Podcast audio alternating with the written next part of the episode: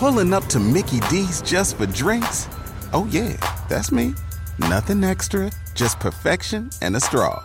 Coming in hot for the coldest cups on the block. Because there are drinks, then there are drinks from McDonald's. Mix things up with any size lemonade or sweet tea for $1.49. Perfect with our classic fries. Price and participation may vary, cannot be combined with any other offer. Ba da ba ba ba. This is Tony Hernandez, and you're listening to the Immigrant Archive Project podcast. Each week, we take a deep dive into the recesses of our oral history project in order to bring you the voices behind some of our more fascinating conversations.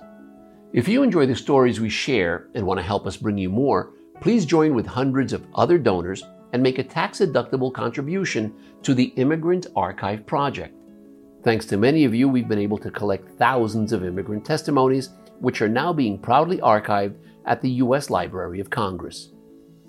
If you'd like to help us expand our work, please go to immigrantarchiveproject.org and click on the donate button.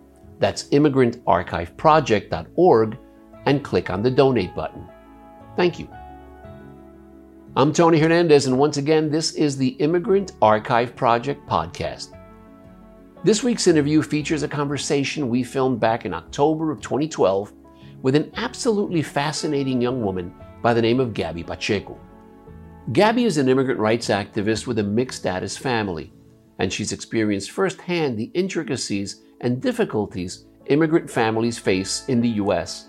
In fact, in 2006, Immigration and Customs Enforcement raided her home, and her parents and sisters were put into deportation proceedings in an attempt to silence her. She's been central to the advocacy of immigration and immigrant rights, and in 2010, with three other undocumented students, led the Trail of Dreams, a four month walk from Miami to Washington, D.C.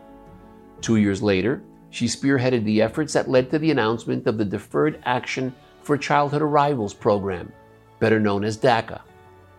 A year after we recorded this interview, Gaby became the first undocumented Latina to testify in front of Congress, speaking to the Senate Judiciary Committee about the urgent need for immigration reform. Since then, she's received numerous accolades Forbes magazine's 30 Under 30 in Education, 40 Under 40 Latinos in American Politics, and in 2015, she received an honorary doctoral degree in humanities from the New School. Pacheco was even profiled in Elle magazine alongside America Ferrera, Olivia Wilde, and Anna Kendrick for a feature on the world's most accomplished 30 year old women. Here's my conversation with Gaby Pacheco when I was eight years old, I thought that Ecuador was the entire world. And I thought that I was moving just from one house to the other. It was like moving from one city to the other. And interesting enough, I didn't grasp the concept of being really far away. And I remember that I used to watch TV and I would hear this thing that would say, call your loved ones. And it was a Spanish commercial and it had a jingle, so it was very catchy. And I said, uno ochocientos dos veintiséis veintisiete veintisiete. I still remember it to this day. And I would dial it and call my grandparents, but I didn't know at the time that I was calling them collect. And calling from the US to Ecuador collect is very expensive. And I remember that all the time I would call them. Every single time I would see a payphone. That's the first thing I would do, just talk to them.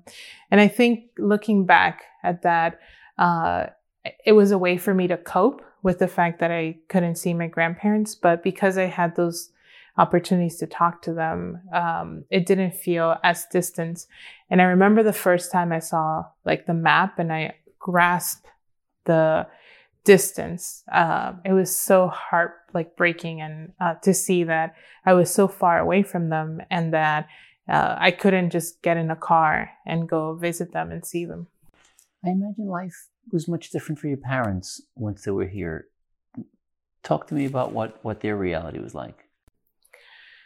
So I remember we came, uh, we came with visas, and like a lot of country, a lot of people that come from Latin American countries, they come with a little bit of money.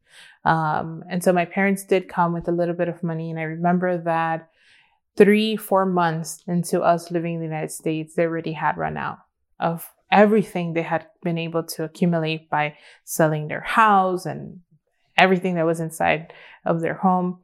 And there was a lot of anxiety. Um, I remember my mom used to wake up around four in the morning to go to work, and she wouldn't come back home until sometimes eight, nine o'clock at night. And I remember that she worked on the weekends uh, as well, cleaning houses. Uh, she had gone to school here and she had gotten her uh, what's an LPN license, it's like an assistant nurse.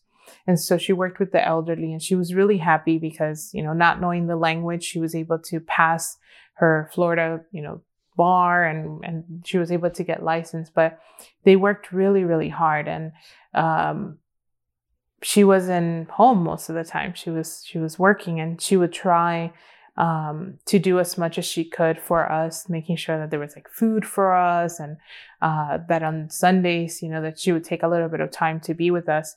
But I I could sense in my home um, that both of my parents, especially my mom, uh, that they were working themselves to death to be be able to provide for us. Mm-hmm. Did there come a time where you realized that maybe your your experience was much different than other kids your age? I figured out or I realized that I was different, that when even though I had the same grades as other kids, that I was not going to be able to go to college, for instance, was when I was in eighth grade. And my sister, had graduated from high school and she had tried to go to Miami Dade College to get her nursing degree. And at Miami Dade College, they had told her that, um, nope, that she didn't have papers and so she couldn't go to school. And to me, that was such a blow because since I was in fifth grade, I fell in love with the concept of college and university. And I had been chosen to participate in this big concert that the best of the best uh, musicians or kids um, from around the con- county get to go to UM for a week. And uh, I remember the first time stepping into UM and seeing like the buildings and how big and everybody just walking freely. Um, and I fell in love with it, but it really, I didn't get sold on the idea of a college or university until all of us were walked into the cafeteria of UM. And I remember all the kids just saying, whoa, and looking around and seeing that they had so many options and there was restaurants inside this cafeteria. And we all had conversations there talking about how we wanted to go to college to be able to, you know, eat what we wanted to eat.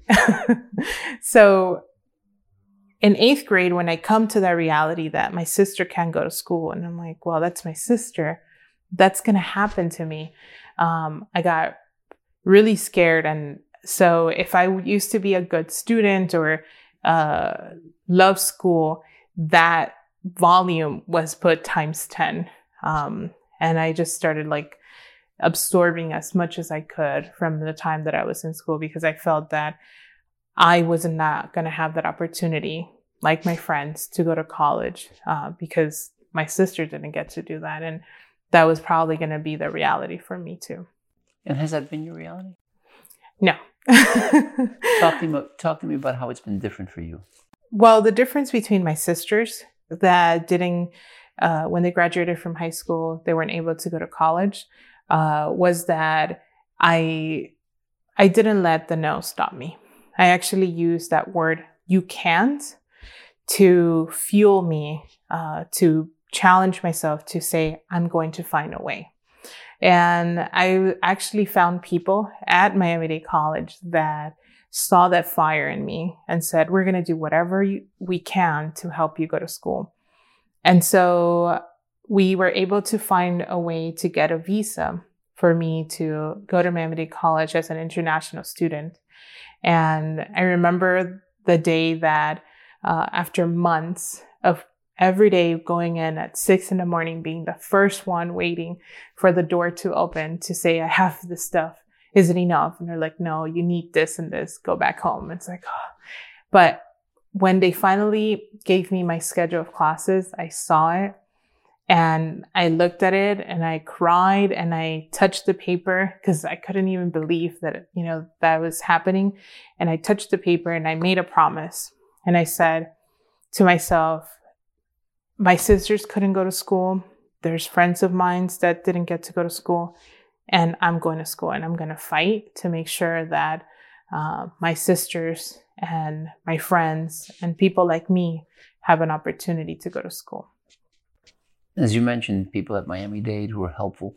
Was there anyone in particular that you can look back on and say, wow, that person really helped me out in a very big way? Is there someone that you're thankful for? There's three women that made it happen. Um, one of them is her name is Sue Georgie. And Sue Georgie was a recruiter and she had come to one of the fairs that we that they had at the school and I went up to her and I said, Look, I don't have papers. I'm undocumented, but I really want to go to school. And I started selling myself to her. I am the president of this organization and I have this GPA and I'm silver knight for this and that. And she's just there like, wow, like, you know, I impressed her and she said, okay, you want to go to school? We'll figure out a way. So she started connecting me to people and she connected me uh, to the international students director who is the other person that just started helping me. And Flores, uh, the, the director at Miami Dade College, said the same thing. She was like, we figure it out. I don't know how, but we'll figure it out. But I remember then that when I was a little girl, during all these battery of tests that they did in order to place me in school, my parents, what they had done was to ensure that we didn't stay undocumented they they gave us and they they took us to international student office at Miami-Dade County Public Schools and got us student visas. So I originally had a visa when I was in third grade and I lost that visa like my sisters did going from one school to the other. So when I went from elementary school, I lost it going to middle school. And I remember very vividly and clearly when Sophia um, told my parents, Gaby, you uh, you have to make sure that you stay in school. You have this visa called duration status. As long as you're going to school, you're fine. But what they failed to say was if you change schools, like when you go from elementary school to middle school, you have to change the visa. And so I went looking for Sophia, and Sophia still worked there. And I said, You did this. And I was so angry. And I told her, You ruined my life. You didn't explain the right way. And I remember my dad being so angry at me and looking at me like, Calm down. And then Sophia looked at me with so much compassion and said, I'm sorry. Like, that's the, the rules. That's what they told me. And then I said, Put it on paper. So Sophia smiled and said, I've never seen somebody with so much fire and desire to go to school. I'm going to help you. And so between these three women, um, and tons of other people, but you know, those were the three that opened the door for me and opened the door of opportunity to be able to go to school and go to Miami Dade College and eventually graduate with three degrees from MDC. What what degrees have you graduated with? So I have a degree in my first degree was an associate's in arts and music education. And then from there, I wanted to extend my international student visa. So I did an associate's in science and early childhood education.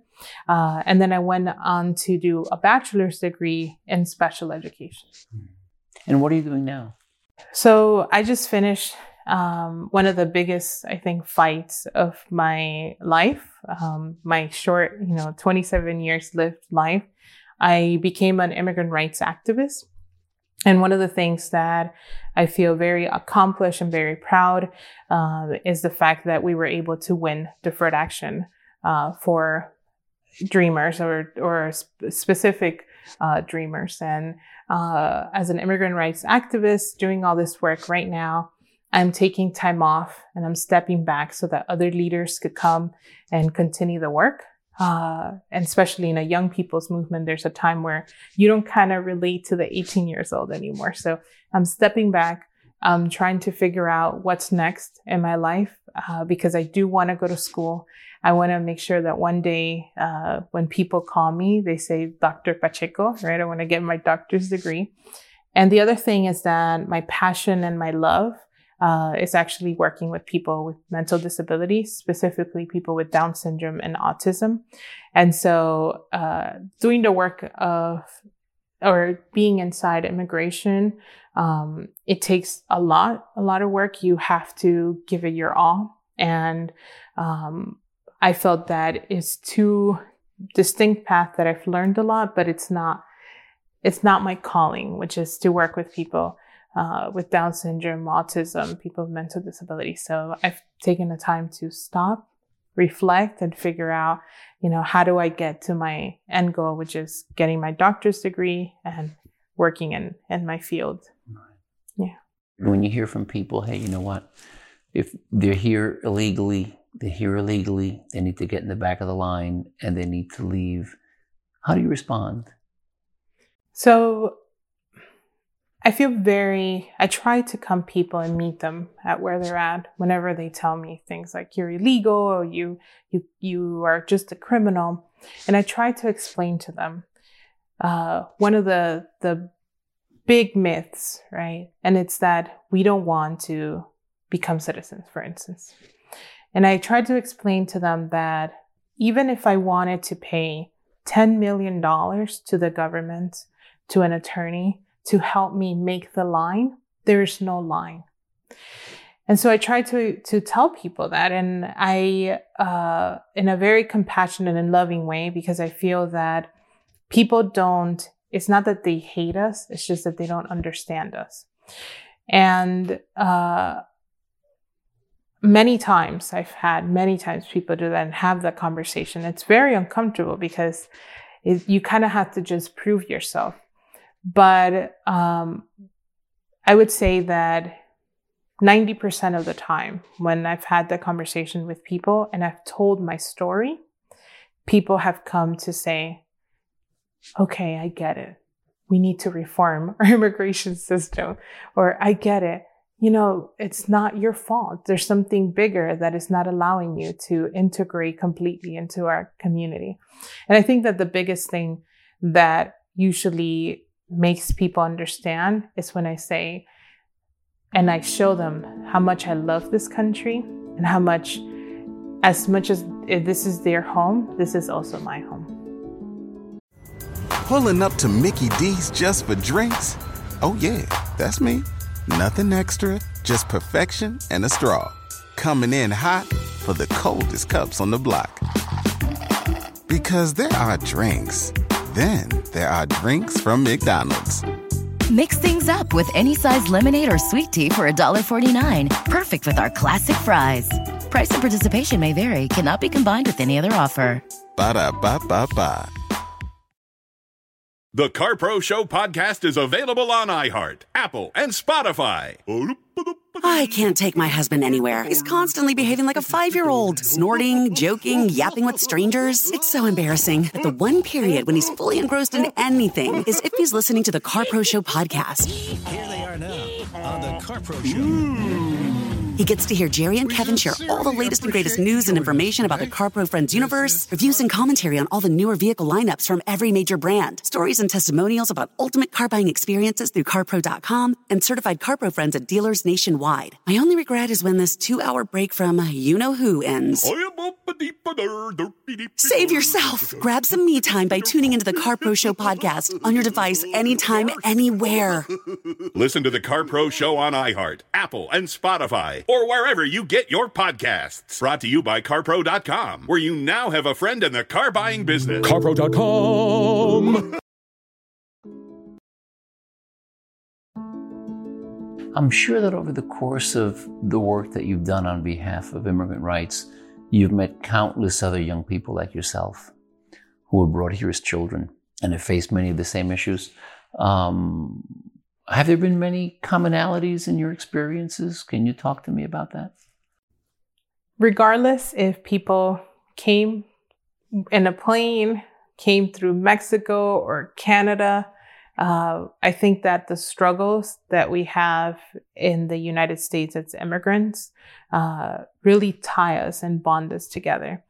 And um, the discrimination that we go through is not the discrimination, for instance, that African Americans go through, right? It's it's discrimination overall, but it's more of all of us are in this cage and we're able and allowed to participate in the community, either by uh, working right in the fields, working in the hotel industry and making people's beds, or at restaurants, right? We're allowed to do certain things. But there comes a time where you want to walk out of that cage and do certain things like go to school, get a better job, um, uh, travel and see the world. And we come to the reality that we are inside that cage. And like poor little birds probably could see the world around them, but as soon as they try to fly out, they hit themselves against that. And I think that those commonalities we all have. And there's this fire that we have inside of us to achieve and be able to seek those dreams that we have, but we're not allowed to, and we're not able to. And I think that the, the single most thing that uh, unites us, and when I talk to young people all over, is fear, right? This fear that we all have, that we all live in the shadow, and that uh, that sense of we cannot do things like you cannot drive, you cannot go to school, uh, you cannot travel, um, and it's and I think that those disheartening um, obstructions that we have in our lives kind of bring us together and we're able to relate and say, oh, yeah, I couldn't get that job that I got offered making $80,000 a year because I don't have papers. So I'm making 18. And it's like, yeah, me too. You know, I got offered this really great job to be a manager at a McDonald's, but you know, I'm just now, I, the only thing I could do is, is flip burgers. If suddenly students without their documentation are allowed to stay and allowed to study and allowed to realize their dreams, um, would that necessarily be a good thing for the country and why? I think that we're in the 21st century. And when we think about the United States and our country as a whole, we can't think of the borders that just surround us. Uh, that's no longer a reality for us. We're in the 21st century where globalization is happening at a rapid pace. And if we don't educate the people that live in our country, the people that grew up here, that know the streets and our boyfriends and girlfriends and partners to our children grew up with us. If we don't allow those people, regardless of their status or not in this country to get an education, we are going to fall behind. And we are not going to be a country that is part of the 21st century. And I think that for us as a country that has been going through a, a bad uh, recession and we've been going through an economic crisis, the best way to come out of that crisis is to make sure that we have people that speak different languages, that could compete against other people in the world, that could go to work and make uh, money in order to pay taxes in order for the, the economy to continue to circulate. And so I, I think that for those people that say, well, you know, we shouldn't give those oppor- opportunities to those people because, you know, they're here wrongfully. Uh, I think that it's a very bad, bad way of thinking about it uh, because those people are their neighbors. Those people are the people that they go to church with. And so, um, by holding back other folks, what you actually do is create a very big uh, gap between those that have and those that don't. Hmm. We have a very contentious election just weeks away. And there are many who are in, in, in your position um, who are not allowed to vote. Uh, but they also have a lot of friends and family that are in a position to vote. That's right. What would you like those that are, in fact, in a position to vote to know about this situation and consider as they make their final decision to cast a vote? So I think that the most important thing that one of the as human beings we have in here and people who are citizens um, is the right to vote. And when I talk to people, be my my family or friends, and they tell me, "Oh, I'm not going to vote because you know X, Y, and Z," I get so angry. I get angry because I look at what is happening in the Middle East when I see a 14 year old get shot because she's speaking out and saying that she wants to get an education. And I think about the women here in this country who have that ability to get an education and are looked at as equal. But less than 100 years ago, they had to fight in order to be able to vote. And people take that lightly. And I think that that shouldn't be taken lightly. So that's one stance. The other stance is there's so much at stake. And the less that we show the power that we have as a community to say who should be in power or not, the less politicians are going to listen to us. And as a Latina, I know that my community is suffering with unemployment rates being high, with a majority of the undocumented people being Latino or Latina, and politicians just brushing off those issues because we don't vote. And so I tell, I had a conversation with my uncle and he was like, Oh, you know, it's just going to be such a waste of time. And I said, No, you have to. And I remember him saying, Okay, I'm going to do it. He became a citizen. He has registered to vote and he is going to be voting. And I am, I'm really proud of that. And I hope that the people that I consider my friends on November 6th go out and vote. For me, for the 14 year old that got shot because she wants to get an education, and for the women that put their lives on risk and some even died to be able to have that opportunity to be looked as equal and go up, you know, and cast a ballot and, and decide who the, the next leader um, for them, for this country is going to be. If you could give advice to a recently arrived eight year old girl, what would you say? Uh, this makes me teary. um, I love children. I love children. So um, I think that they're the most precious thing. And what I would say to an eight year old is whatever you set your mind to, you could do it. Don't let anybody ever tell you you can't. Um, and I grew up like that with that thought in my mind. I had so many people tell me you can't. I had my high school counselor tell me you can't go to college. Don't even apply. You have to be careful because you're going to put yourself in deportation proceeding and your whole family. You can't, don't put yourself out there. Um, I had people that, that would tell me, oh, you can't ride a bicycle. That's too tall for you. You can't, uh, you can't sing. You can't, uh, take that class and get a good grade because it's too advanced for you. And I pushed myself and I did it. And I'm here and I'm successful and I've been successful in everything I've done. And so to that eight year old girl, whatever you set your mind to, you can.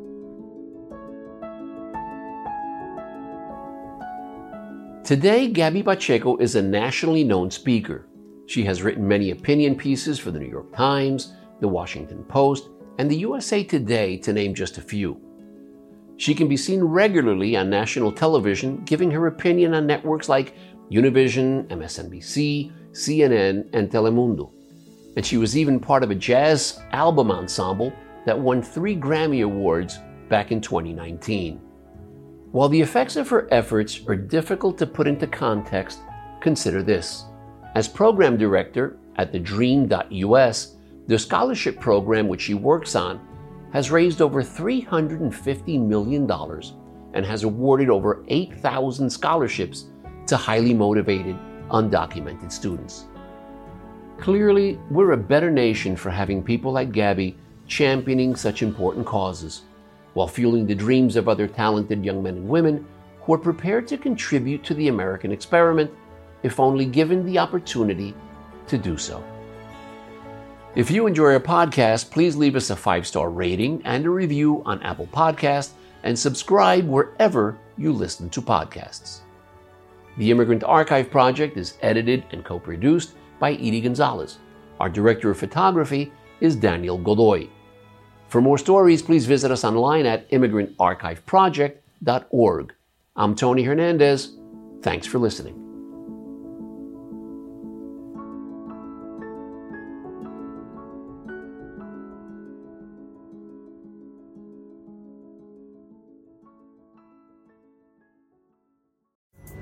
Pulling up to Mickey D's just for drinks? Oh, yeah, that's me. Nothing extra, just perfection and a straw. Coming in hot for the coldest cups on the block. Because there are drinks, then there are drinks from McDonald's. Mix things up with any size lemonade or sweet tea for $1.49. Perfect with our classic fries. Price and participation may vary, cannot be combined with any other offer. Ba da ba ba ba.